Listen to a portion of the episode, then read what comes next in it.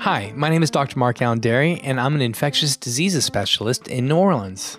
Just as a reminder that COVID-19 and the human immunodeficiency virus do share the same risk factors. Hi, my name is Doc Griggs, and I'm a community medicine doctor and health literacy expert. This is the Noise Filter Podcast, where an infectious diseases physician, that's me, and a health literacy and communications expert, that's me, talk about what you need to know about COVID-19. You can find more information about this show and our other daily live updates and Q&A show at NoiseFilterShow.com. So let's get started.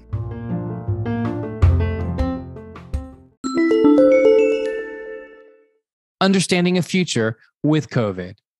While the surge in Delta variant cases of COVID have obscured the finish line once again, the pandemic will come to an end one way or another. Oh boy, that is optimistic. I certainly hope so. I don't see it, but I know at one point it will. An article from The Atlantic says that this time will come when enough people in the population have gained some level of immunity, either through vaccinations or infection. Then COVID will become endemic. It won't be wiped out entirely, but it won't be nearly as deadly or dangerous. The Atlantic article examines how our lives might change as our relationship to the virus changes. So let's review what they say. When relative initial immunity has been established, we will see fewer hospitalizations due to the virus. We might get booster shots to reinforce that immunity. While cases may keep cropping up, they may be much less dangerous or newsworthy than they are now. How COVID becomes endemic is also dependent on how much of the virus mutates. According to The Atlantic, it's not likely the virus would evolve so much that our immunity would fall away entirely. It's more probable that immunity against infection with the virus will weaken first, but will maintain our defenses against more severe illness for much longer.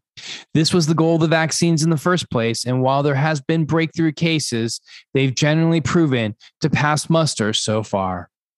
The virus will also continue to mutate in response to a population's existing immunity. This is natural, and we've already seen it happen in viruses we're more accustomed to, like influenza. Infections with the virus in these cases can also be somewhat beneficial. They serve to update the immune system, serving as a booster in its own way. There's also a cultural and psychological shift to endemic status. When relatively widespread immunity is established, we've also begun to understand a COVID diagnosis is ultimately benign, as typical as the flu or strep throat, and that will be a period of transition as our risk tolerances shift. And also, let me just say, when that happens, what will we do? Like, share with our children, our grandchildren about the great pandemic of 2021, 2019. I don't even know what year we're in right now. As I'm looking over to my wife, that time will be remarkable when the virus does become endemic, kind of like the flu is. And just to remind you guys, and I'm sure long-term listeners of COVID Noise Filter know this, but the 1918 influenza virus, that virus is still circulating today, right? In fact, every year when you get a flu vaccine, you know, if you get the trivalent or the quadrivalent, so if you get the one that's got three influenza viruses or the one that has four, trivalent or the quadrivalent, one of those is the influenza virus of 1918. So you usually get two influenza A and one influenza B. And one of those two or three influenza A's are a direct descendant of that 1918 influenza. So at one point, people who were experiencing the great influenza epidemic of 1918 or pandemic of 1918, it did eventually become endemic. And 100 years later, we're still dealing with it. And I anticipate the same thing will be with the coronavirus. And in fact, at one point, you can look forward to a vaccine that I have since named the Fluvid vaccine. Or it could be the co-flu vaccine. The Fluvid vaccine is flu and COVID, Fluvid, or you could get co-flu. Regardless, we are going to unfortunately have coronavirus for a while in our lives. And I think that moving forward, we will see the viral effects become less and less as more and more people are either vaccinated or infected or both. And when that'll be, we don't know. The other variable here more than anything else, and that's incredibly important for us to recognize, is the importance of us vaccinating the globe. Without us vaccinating the globe, we missed an opportunity to get everybody vaccinated at once to reduce the likelihood of transmission of variants. That will happen. There will be an appetite for us to vaccinate the globe. When that'll be, I don't know. Hopefully sooner than later.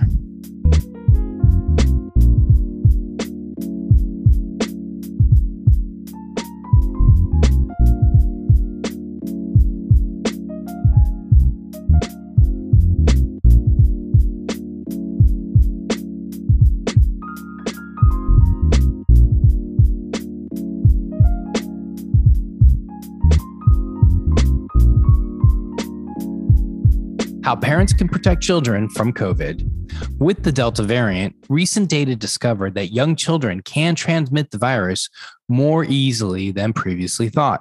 And the vaccine, not yet available to anyone under the age of 12, are things that make parents anxious about the COVID risk for their child. ABC News gives parents and caretakers several concrete tips to create a safe environment for young children. Get vaccinated.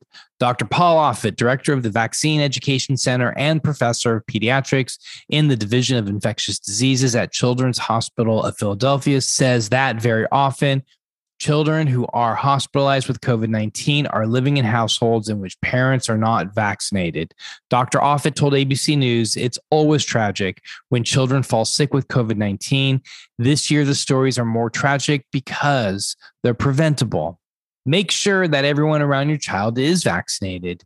If everyone that comes into contact with a child is vaccinated, this creates protection against the virus. This can be difficult to accomplish, especially if you live in a largely unvaccinated community. But weighing the risk COVID-19 can pose to your child is worth it. It may also be the push that some people need to get vaccinated. Get vaccinated if you're pregnant or breastfeeding. Vaccines are now recommended for people who are pregnant after a study showed taking a COVID-19 vaccine during pregnancy is safe for parent and child. New research indicates that mothers may be able to pass along antibodies against COVID-19 to their babies through the placenta and later through breast milk after they're born. And just quickly on a personal note, I've seen pregnant women in the COVID intensive care units who are unvaccinated. And I have seen some very, very, very sad cases as a result of a lack of being vaccinated. So please, if you yourself are pregnant or you have loved ones that are pregnant, please encourage them to get vaccinated. It is safe. Social distancing and wearing a mask in public. When you are in public, it is impossible to know if those around you and your child are vaccinated. So try to maintain a safe distance from others, especially indoors.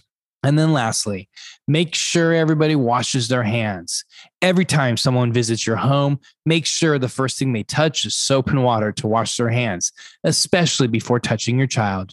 Pediatricians recommend this as a good practice all the time in any home that has a child less than 2 years old. It's an easy way to prevent the spread of many infectious diseases that can be tough on young children. So in closing, as parents and caretakers of vulnerable children, it's important to feel empowered to put these safety measures in place to mitigate as much COVID risk as possible. Just as a reminder that COVID-19 and the human immunodeficiency virus do share the same risk factors. Doc Griggs. Thanks for listening to the Noise Filter Daily Podcast. Dr. Derry and I have a daily show at 4 p.m. Central Standard Time where we go into more detail on stories and answer your questions about COVID-19. You can find Doc Griggs at DocGriggs1 on social media, and you can find me at Dr. Mark Allen Derry or at DRDERY. You can follow us at Noise Filter on Instagram, Noise Filter NOLA on Twitter, and for more information about us and the show, you can go to NoiseFilterShow.com. Hey, Doc Griggs, any last words? Remember, get checked, get fit, get moving. And remember to get some rest to boost your immune system. And Doc?